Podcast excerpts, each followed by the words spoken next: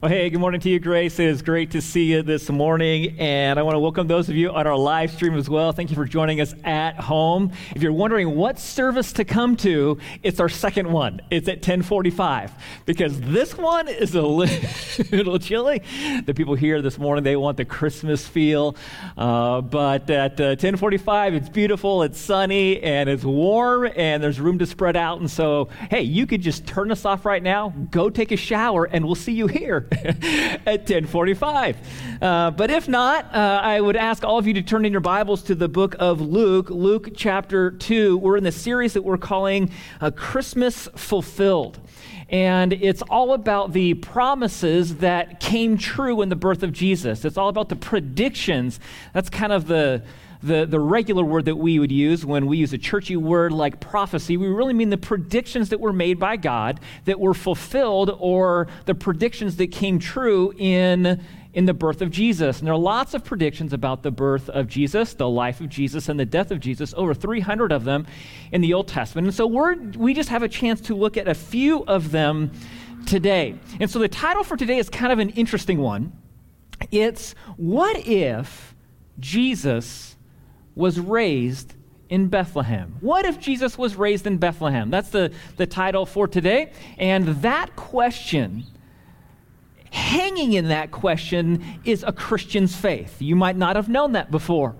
But the whole idea of prophecies in the Bible is that if they are prophesied, if they are predicted, but they don't come true, the Bible even tells us that that prophet is a dud, that they're no good, that their message is not from God. And so the question today is what if? What if Jesus was raised in Bethlehem? And maybe you thought, maybe you thought he was. You're kind of your brain's kind of clicking through and thinking, wait, I thought, I thought Jesus was born in Bethlehem. Why does this even matter? Well, it does. It matters a lot to a Christian's faith, and today I'm going to show you why. We're talking about Jesus' birth, and so hope you found in your Bibles Luke chapter 2. We're also going to turn in our Bibles to Matthew chapter 2, so kind of find that in your Bible as well. Uh, and both of those chapters recount the events surrounding Jesus' birth. And the birth of Jesus had none of the fanfare that we imagine coming with the birth of a baby. You know, what we imagine with the birth of a baby is first come out with a little stick with a blue plus sign on it. And you're like, oh no, it's really real. And then you go to the doctor and to confirm that it's real. And you walk out of the doctor's appointment thinking, oh no, how am I going to pay for college? At least that's what goes through my mind. Oh no, how am I going to afford this? And then you go through all of the events of a child's birth. You go through the, the process of finding out the sex of the baby, and then you start painting the room blue, and then you do a gender reveal a party, and then you go to the hospital, and that's all a big, crazy day. And then after the baby is born, the people who show up to your house, they don't care anything about you at all. They don't even want to look you in, in your face. They, they are your parents and they don't even care about you. They just want that kid. Those are the things that surround a baby's birth. Let me show you this commercial that kind of puts it in, in human terms, I guess.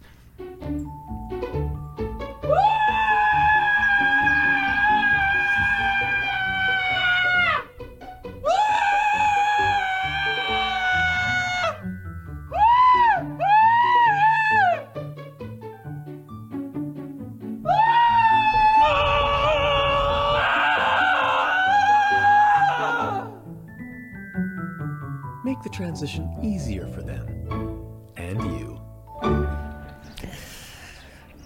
So the birth of Jesus had none of that. N- none of these things. The, the God in human flesh, the eventual king of the entire world, the, the savior of all mankind, had none of those things. Now, if I was writing the script, it would be different. If I was writing the script, the Savior of the world would have the, the, the, the biggest news events of the entire year. If, if I had to, to write it, it would be that the birth of Jesus would be the biggest news story of the century. Helicopters flying over the hospital, TMZ bringing back news reports of dilation in centimeters because they always get the, like the detailed news. Interviews of the hospital staff, interviews of the the, the cook at the snack bar at the hospital, what everybody's eating that day. I mean, it would be a big, newsworthy day. This is the Messiah that is going to save people. If, if the Messiah, if I was going to write this, if I was going to do it for the Messiah, eh, there'd be a Cadillac Escalade limousine Uber X that takes them to the hospital. And when they get to, to the hospital, they're going to get the penthouse suite in the hospital, and Mary is going to have all the medication that she wants. I mean, this is, this is the king of the entire world. He, he should have the, the, the biggest baby showers ever. He should have doctors, the best doctors from all around the world, flown in for this day. But like I said, Jesus had none of that. Mary and Joseph had none of that. They didn't have a limousine taking them to the hospital. They had absolutely nothing. The Bible doesn't even say that there was a donkey there. There was absolutely nothing. There was no doctor, not even one that played one on TV. Joseph was the only doctor, and he had never had sex before, and so all of this is new to him. They had nothing. Nobody knew what was happening. No helicopters, no news stories, no updates, no, no Twitter feeds. Nobody even knew what was going on. It was just Mary and Joseph, and then eventually a little baby boy, and then some stinky animals. That's all there were. And so the events surrounding Jesus' birth had none of the fanfare that we imagined with the birth of a baby. But the events that occurred after the birth of Jesus was more fanfare than even the birth of a Kardashian kid. I don't know if you know this or not, but the birth of Jesus and the events surrounding post Jesus' birth are part of the reason why Christians believe the Bible to be true the events surrounding post Jesus' birth, what happened after Jesus' birth, is part of the reason why Christians believe the Bible to be true. And so, if you're a Christian here today, I'm glad that you're here. Today, you're going to leave more assured that the Bible is true and that God keeps his promises. If you're a little skeptical about all of this, I'm glad you're here because you're going to at least find out why it would be logical for somebody to consider the things in the Bible as accurate and true. And so that's why I asked you to turn in your Bibles to the book of Luke, chapter 2. We left off last week in Luke chapter 2, verse 7. And she gave birth to her firstborn son, and she wrapped him in cloths and laid him in a manger because there was no room for them in the inn. And you know exactly what happens after that. The angels come and they visit the shepherds. The shepherds go and and visit Jesus in the manger, and then the wise men come, and then the the the escape to Egypt. You know all of the things that happened. But what you may not know is most of those things were predicted hundreds or thousands of years even before they happened. And so today I want to show you five events that occurred after Jesus' birth that were fulfillment of prophecy that was made hundreds and hundreds or even thousands of years beforehand. And so we're in Luke chapter 2, and now we move to verse 8. It says, In the same region, there were some shepherds staying out in the fields and keeping watch over their flocks by night. Shepherds in this culture were lower than low. They were detestable. They were considered thieves because that's often how they survived. They were, they were just kind of nomads out in the desert and they would just steal from some of the farms nearby to kind of keep what they, you know, keep some food in their belly. They'd, they'd steal some of the lambs that were born so that they could sell them so that they had some money. And so they were considered the lowest of the low. They were the, the detestable ones. There were certain times of the year where there were moratoriums that shepherds could not go into the cities because people didn't want to be around shepherds.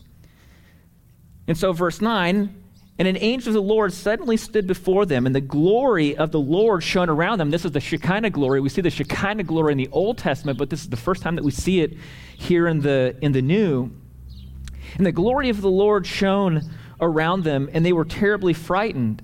But the angel said to them, Do not be afraid, for behold, I bring you good news of great joy, which will be for all the people. Now, we're not going to spend a long time on this verse, but this is the central verse of this entire story or of the gospel or good news message. This is it. What if the angel came and said, Hey, hey guys,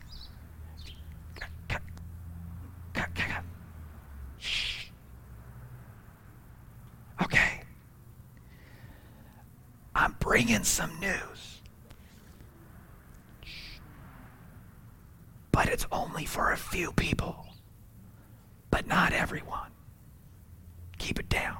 It's only for you. But see, that's not what the angel said. The angel said that this is good news for all people, no matter who you are, no matter how low, low you were, no matter how low, low you were. And the angels, they were low. they were the lowest of the low. It doesn't matter what you've done. It doesn't matter where you've been. It doesn't matter what sheep you stole. It doesn't matter, matter what you stole from the farmer on the, on the edge of the countryside. It does not matter who you are. The news that is coming is great news for everyone, and this great news brings some great joy. In verse 11, it says, For today in the city of David there has been born for you a Savior who is Christ the Lord. And he's, when he's looking at him, I mean, he's looking at the shepherd, born for you because you need it, and born for you because you need it, and born for you because you need it, and for you who do you need it, and the live stream shepherds for you because you definitely need it.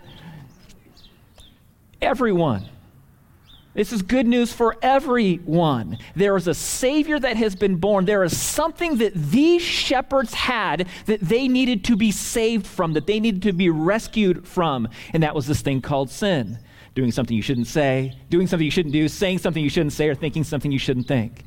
But see, that's not something that just these shepherds had. This is something that we all have. We all have something that we need to be saved from. And so the Savior comes not so that we can kind of get ourselves better, so that at some point in time, finally God could recognize us. He comes in the middle of it all, even while we were in the middle of our sinning.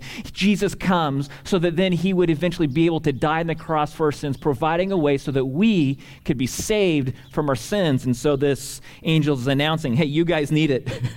this is good news for you. And it's good news for me, and it's good news for the rest of us too. In verse 12, it says, This will be a sign for you that you will find a baby wrapped in cloths and lying in a manger. Here's the way that you're going to go find this baby that is going to be born. Here's the things that you look for. No doubt there are a lot of babies in town. There are a lot of babies in Bethlehem. It was a full place. Everybody came and showed up because they had to go pay their taxes. They had to at least sign up so they could pay more taxes. And so Bethlehem is full. And so when the shepherds go to look for a baby, there's going to be a lot of them. And so here are the things that you look for you look for babies wrapped in these uh, burial cloths. They're in a stable cave, caves in the region.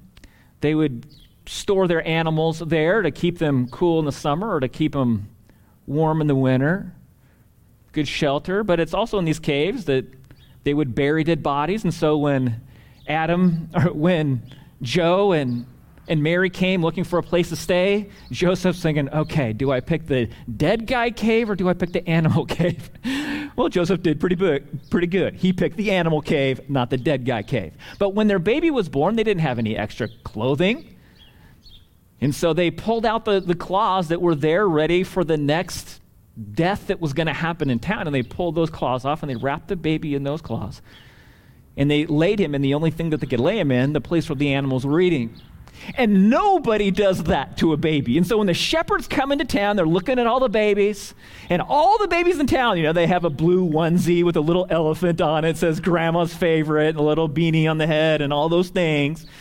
And so when they see the blue and they see the pink and they see the beanie and they see the elephant, they're like, nope, nope, nope, Nope. And as soon as they look in, the, in, in, that one and they see a baby wrapped in some burial cloths and they see it lying in a place that nobody would put their baby, they're like, aha!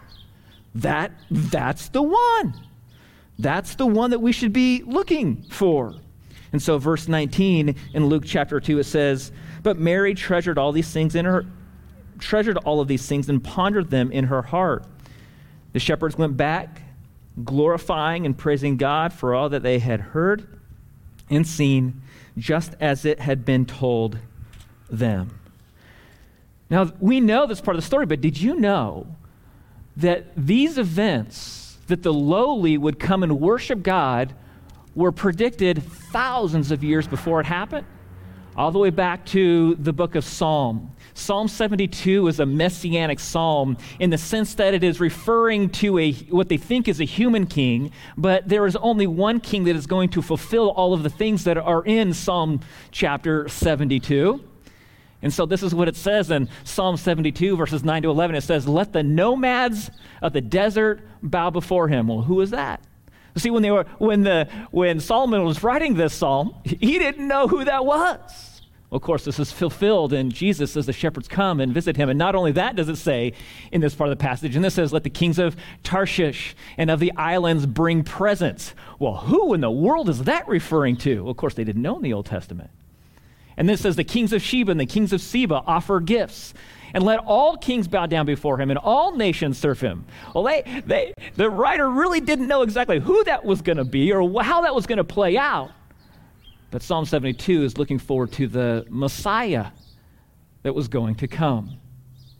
Now, you know the rest of the story, but I want us to look at it. Look at Matthew chapter 2. We're not going to be back to Luke. We're going to stay in Matthew now. So, Matthew chapter 2, that's left in your Bibles. Matthew chapter 2. The angels left, the shepherds left. Mary and Joseph, they buy a little condo in Bethlehem because they want to raise Jesus in Bethlehem. And a year, year and a half later, these events occur in Matthew chapter 2, beginning at verse 1. Now, after Jesus was born in Bethlehem of Judea, in the days of Herod the king, Magi from the east arrive in Jerusalem, saying, So now we have the Magi. We have the wise men. We three kings of Orient are, right? Well, they're not three of them. Oh, there could have been three. There could have been two. We know it was plural, so it had to have been at least two. It could have been three. It could have been 13. It could have been 30. It could have been 300. I would, I would guess, reading what I've read about the way that, that um, influential people traveled, it was closer to 300 than it was to three. But we don't know how many of them there were. But they show up to Jerusalem and they are coming to King Herod. And they say, Where is he who has been born king of the Jews? For we saw his star in the east, and we have come to worship him. This is Jesus' personal star. He has his own personal star. This is a miraculous star. This isn't an aligning of planets. I know in the news lately, there's been like this thing of like the Christmas star, and it's like amazing because two planets, I, Jupiter and uh, Mercury, I think, I don't know, two of them are like lining up and they're going to be close to Earth, and it's kind of like the Christmas star they're calling it. But it's, it was not that. This was a, a specific Jesus' star. This is his own star, a miraculous star that they went out their backyard, they looked up, and they saw Jesus' star. And so they've been following it this entire time. And they get to Jerusalem, and it's not going anywhere. It disappears. And so they ask around, and you might as well ask the guy who knows everything, you ask the king. And so in verse 3, when Herod the king heard this, he was troubled, and all of Jerusalem with him. Yeah, he was a narcissistic king. He could not handle the idea of another king being around. And so he starts to freak out. And when this guy freaks out, everybody freaks out. And you're going to find out why in just a little bit today. He doesn't like the idea of a king being around. He is the king. And so he tells these wise men, these magi, hey, when you happen to find him, I want to worship him too. you come back and you tell me where he is, and I'm going to go worship him in the same way that you are. We pick it up in verse 9 of Matthew chapter 2. And after hearing the king, they, the magi, the, the wise men, after, they, after hearing him, they went their way, and the star which they had seen in the east, they had been in the east, and they have been following it now, west went on before them until it came and stood over the place where the child was. This is a unique star. It appears and disappears at least two times. And so this is not a, a normal star. This star travels east to west to, to get the wise men to Jerusalem. And then it travels north to south, Jerusalem to Bethlehem. No star travels east to west and then north to south. That's not the way the stars work. And if it was a real star, then a star, a, a planet, a, a solar, uh, a sun of a solar system, coming and hovering over one particular address, would burn up the entire city. it would be, burn up the entire country. It would burn up the entire planet before any star was associated with any particular address. So this is a special, unique miraculous star that they had followed, and it literally hovered over the place where Jesus' house was. He's, taught, he's toddlering around. He can walk, and he's, his mom is thinking, oh man, what did I get myself into? Now, now he's mobile.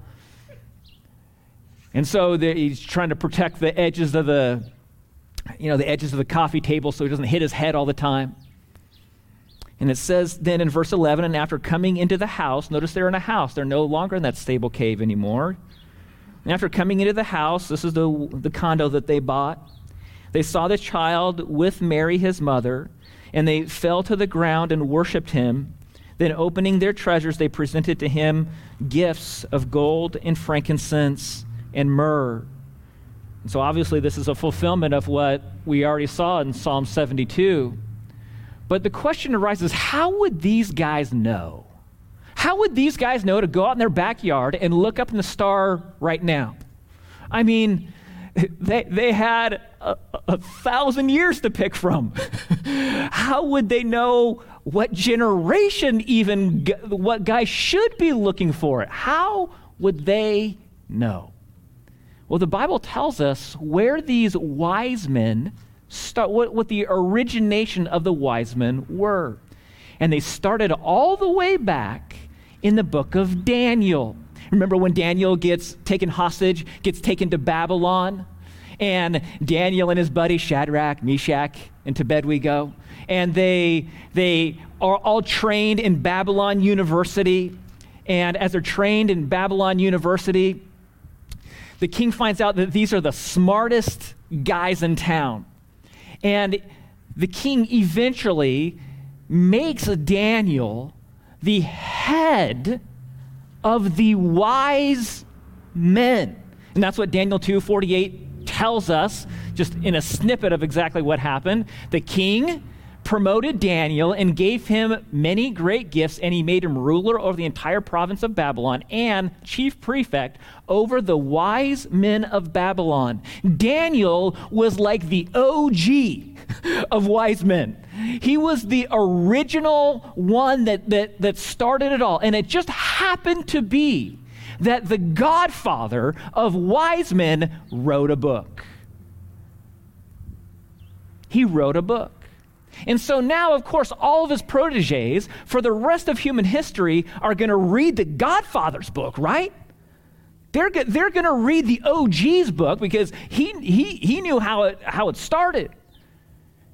And in his book, Daniel, he tells exactly what time Jesus is coming to earth in all of the prophecies. Now, several years ago, we studied all the prophecies of, of Daniel, uh, and maybe you remember that. But in Daniel chapter 9, I didn't, I didn't have the ability to type out all of Daniel chapter 9.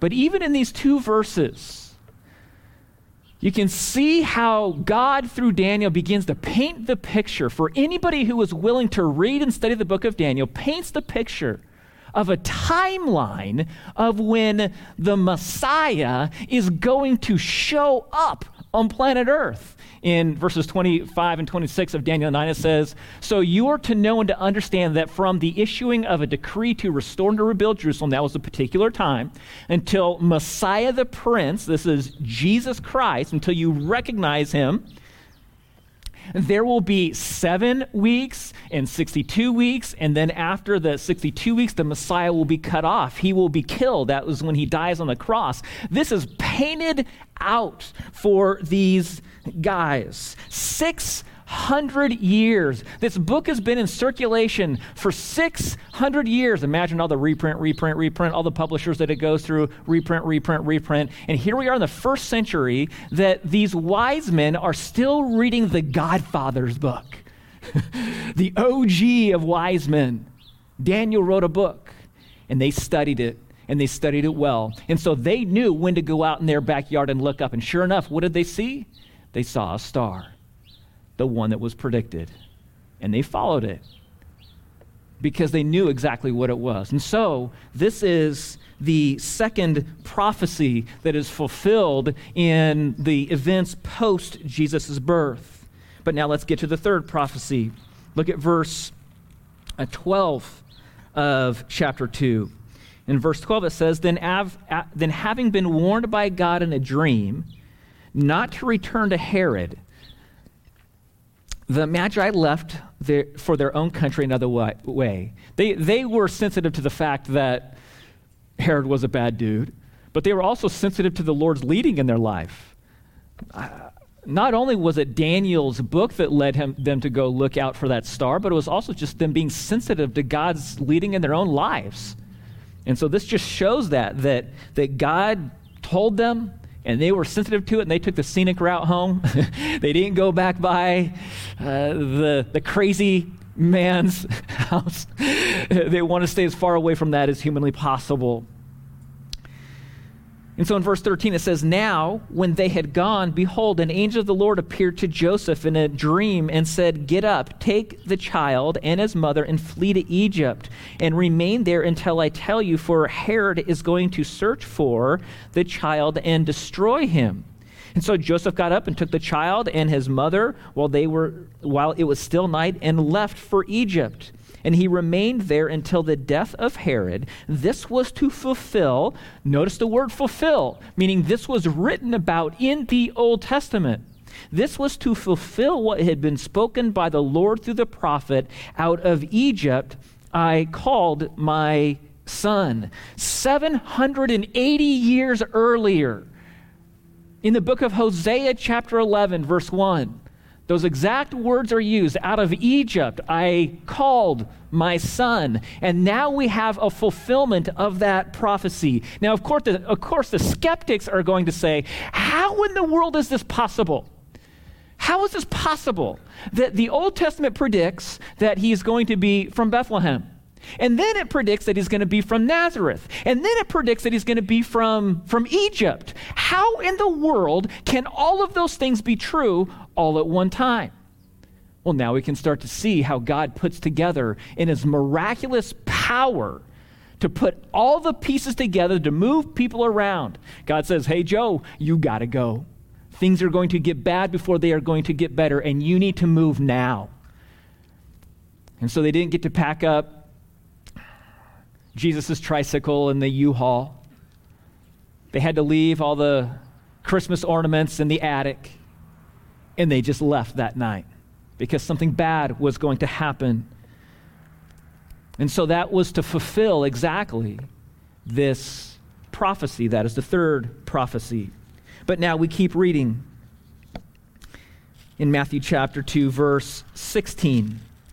In verse 16, it says, Then when Herod saw that he had been tricked by the Magi, those guys, he became very enraged and sent and slew all of the male children who were in Bethlehem and all of its vicinity from two years old and under, according to the time which he had determined from the Magi. Now you know why everybody was freaked out when this guy got nervous.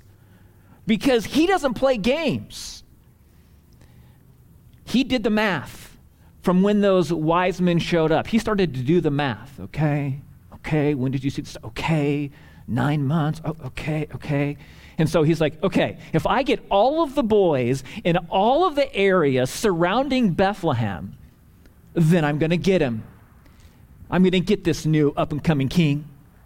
And so he goes and he kills all of those baby boys. He had to do two years and under because Jesus was a toddler going for him. And then it says, Then what had been spoken through Jeremiah the prophet was fulfilled. There's that word again. This has been talked about before. Matthew just saying, hey, the things that we're experiencing has been talked about before. And then he quotes scripture where he says, A voice was heard in Ramah, weeping in great mourning, Rachel weeping for her children. And she refused to be comforted because they were no more. This is a quote from Jeremiah 31, the prophet. This is the fourth prophecy that was fulfilled in the events that followed Jesus' birth. Matthew just quotes it. Hey, remember that? This is what it was referring to. We didn't know all the details before, but now we know exactly what 600 years ago Jeremiah was referring to. This is the fourth prophecy that is fulfilled in the events following Jesus' birth. And so, this event of all of the baby boys being killed then is what triggers the, the next prophecy that is fulfilled. Look at verse 19 of Matthew. But when Herod died, behold, an angel of the Lord appeared in a dream to Joseph in Egypt and said, Get up and take the child and his mother and go into the land of Israel, for those who sought the child's life are dead. And so Joseph got up and took the child and his mother and came into the land of Israel. And so Joseph and Mary breathe a g- giant sigh of relief. It's all over. And so now we can go back into our own country. We can leave Egypt. We can go back to Bethlehem. We can go back to the condo. Uh, you know, the whole leaving for Egypt thing was just kind of a wrench in the spokes in our plans. We want to raise Jesus in Bethlehem. I mean, who wants to go back to mom and dad's house, really? Who wants to go back and move back into mom and dad's house? Especially with all the drama that was surrounding Mary and Joseph and an unwed mom. Who would want to go back to that small little town? And so they planned, we're going to raise Jesus in in Bethlehem. That's where his tricycle was. The ornaments for Christmas were still in the attic. They left a car in the garage. The doughboys out back. They're looking, they're looking to go back home. Not back to Nazareth. That's not where they wanted it. That's not where they bought their condo. They didn't want to go back home. And so they're headed back to, to Bethlehem because that's where their home was. Look at verse 22. But when Joseph heard that Archelaus was reigning over Judea in place of his father Herod, oh no. Herod's son is now the ruler, and it doesn't look like he's any more stable than his dad was. And he was afraid to go there. Then, after being by, warned by God in a dream, Joseph left for the regions of Galilee. Now you know where this is going. And came and lived in a city called Nazareth. And this was to fulfill what was spoken through the prophets he shall be called a Nazarene. There's your fifth prophecy that was fulfilled in the events following the birth of, of Jesus. After Herod's death, everyone just kind of relaxes. They take their chill pill and they're headed back into town.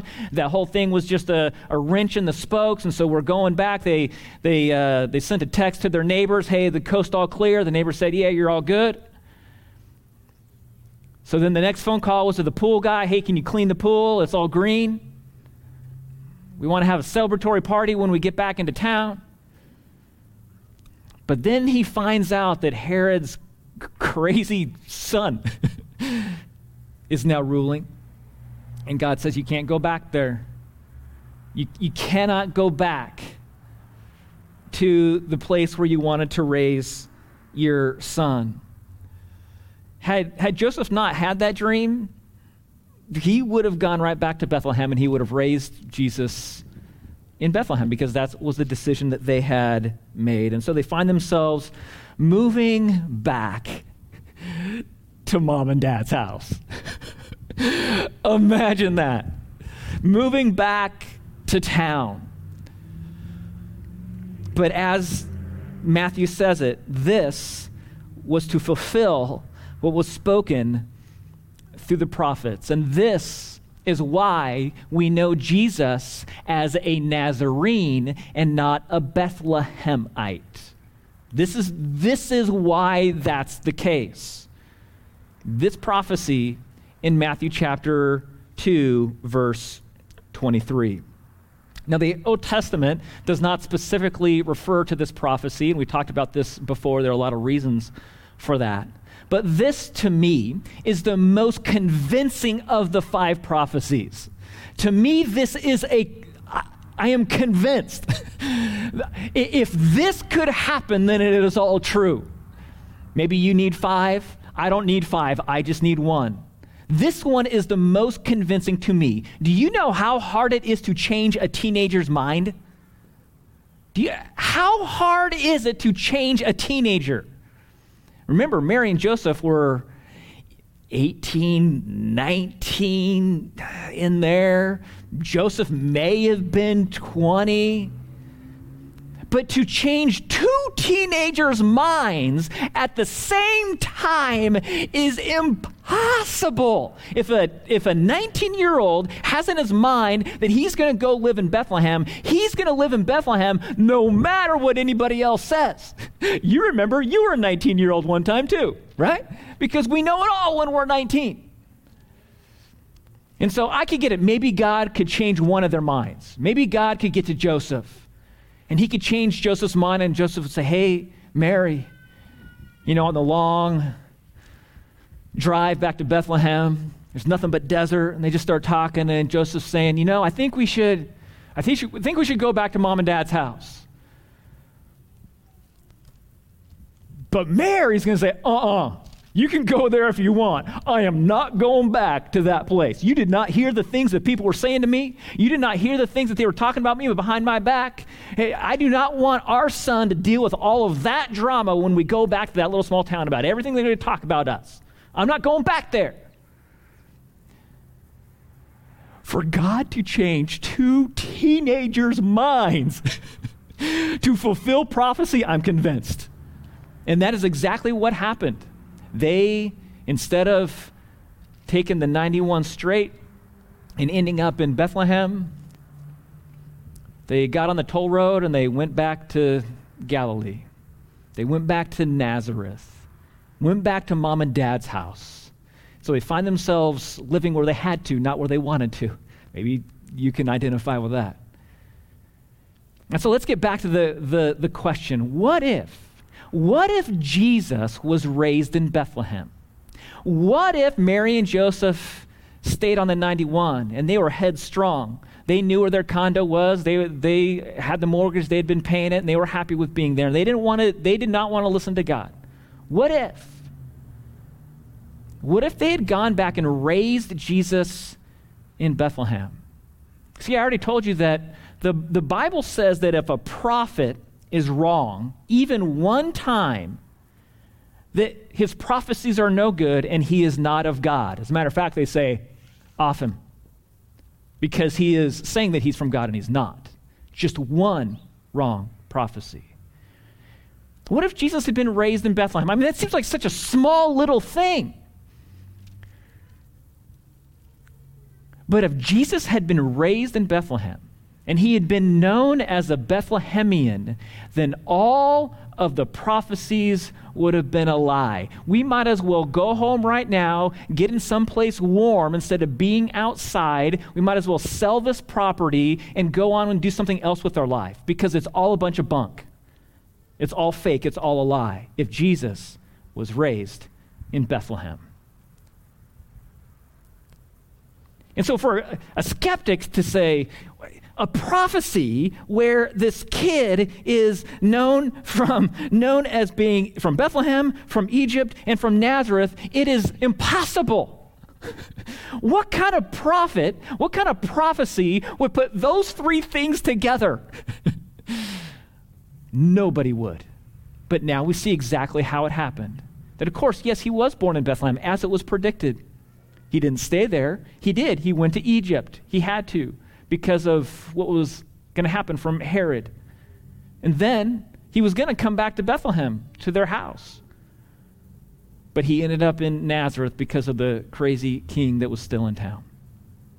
And these are the ways that God, in his infinite power, is able to manipulate human history to have it completely fulfill all of the prophecies that God had made in the past. And so, if you're skeptical about all of this whole Christianity thing, at least at least would you pay attention to the specificity of all of the details and all of the all of the predictions that were made and at least consider the, the, the accuracy of those coming true, even just these five.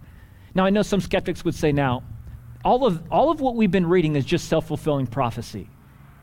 It's just self fulfilling prophecy, meaning that in the Old Testament, they wrote it down so that Matthew and Luke would know what to write down. It's just self fulfilling prophecy. You told us what was going to happen, and a couple writers happened to write it down. No such thing as Jesus. None of the, all this is a bunch of fake. But there is so much recorded documents outside of the scripture and surrounding the locations of Jesus' birth that, that there is there's so much proof that Jesus existed. There is more proof, written proof, documentation, writings, uh, uh, scriptures, references in secular uh, historians' writings. There is more proof that Jesus existed just that, that a person that we have read about in Scripture named Jesus existed than George Washington existed. There is more documentation.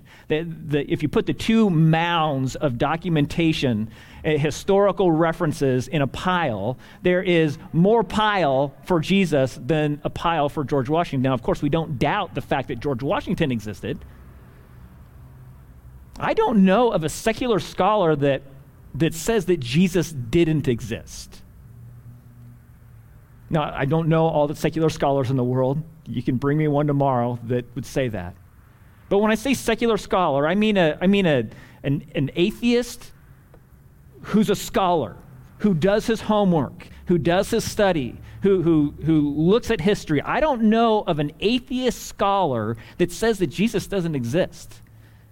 What they do say is that he was a good man, that he was a philosopher, that, um, that he was an influential uh, leader of a grassroots movement, that he was an amazing rabbi, that he was a good man.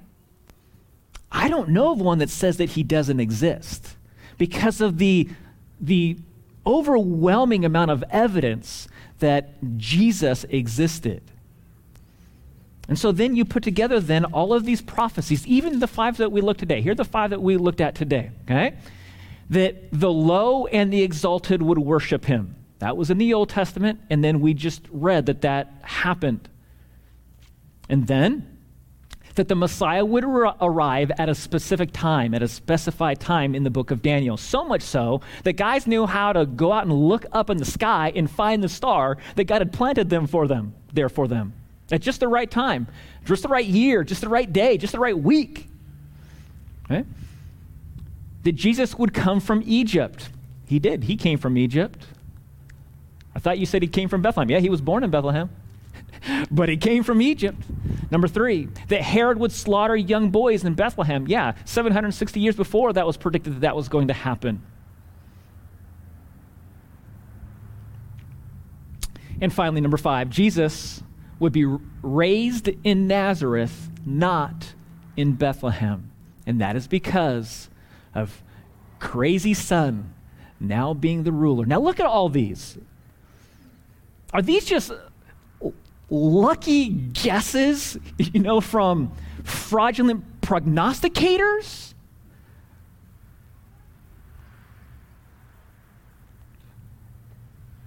I mean, that seems too specific. There's too much detail there.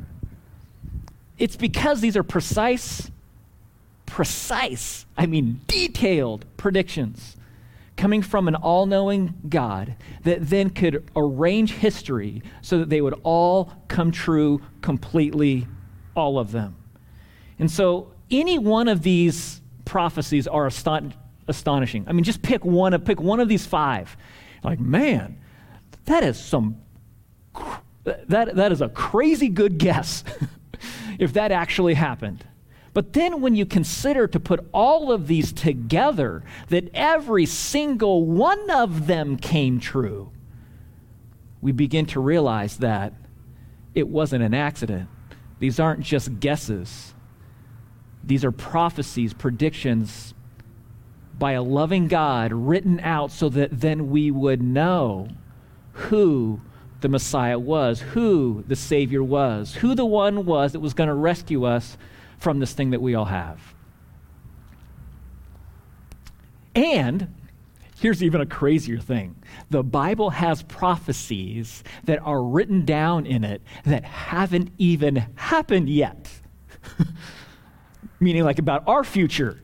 You know, all these things that we have been reading have, were fulfilled in the first century and were written hundreds or thousands of years before that, but there are things written in the Bible about our future too.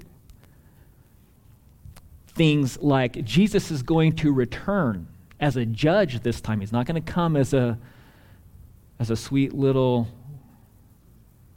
baby.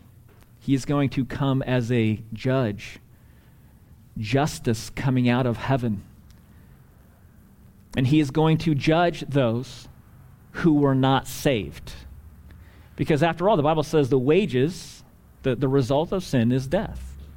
And so Jesus is going to come back, still glorified, still, still God, but now it's going to be God in righteousness, God in, God in holiness, God in, in justice. It will be a perfect justice.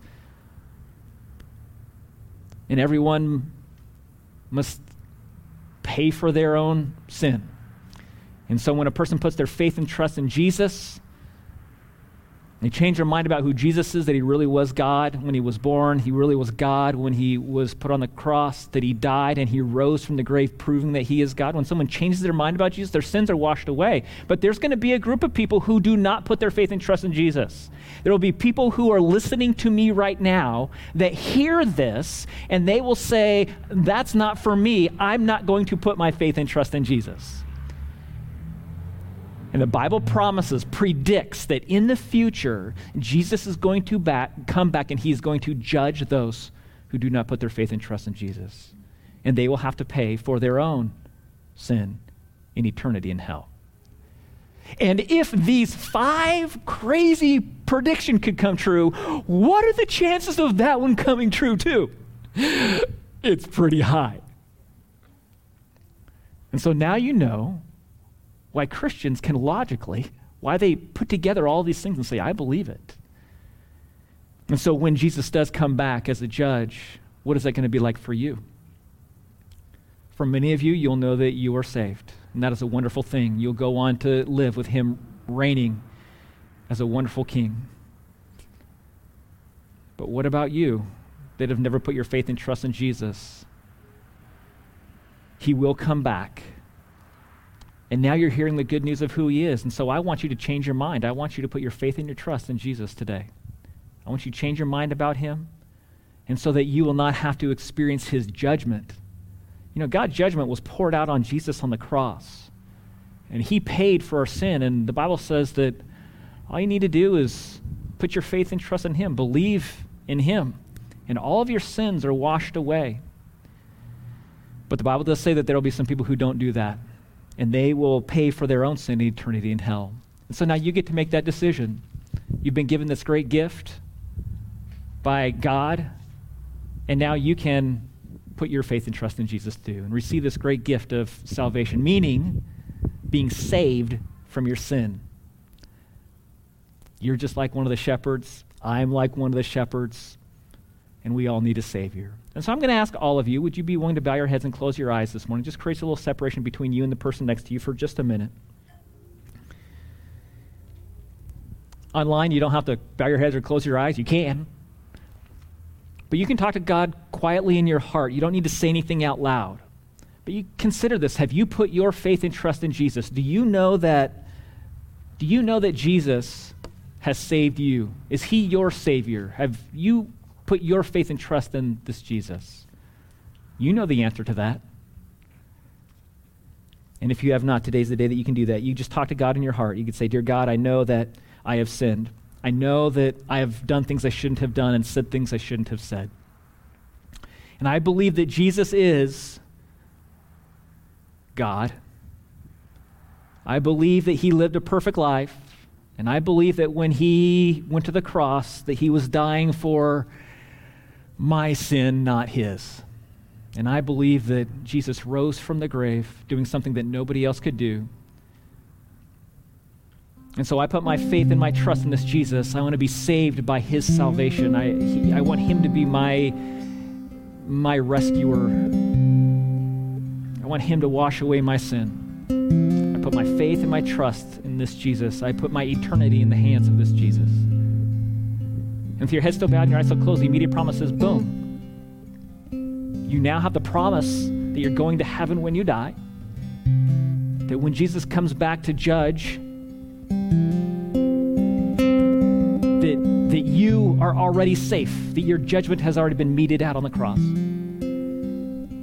But then the promise is that you receive a gift. The Holy Spirit comes and lives inside of you. A gift at Christmas time, who knew? And Holy Spirit comes and lives inside of you and helps you live a life honored to God. And it is a He is a promise, a seal, um, the, the signed contract that He'll take your soul to heaven when you die. That's a wonderful thing. So, God, we thank you for this. We thank you for revealing these things to us. You did not have to tell us in the first place that you were going to do it. You did not have to tell us that you did it, and yet you chose to reveal those things to us.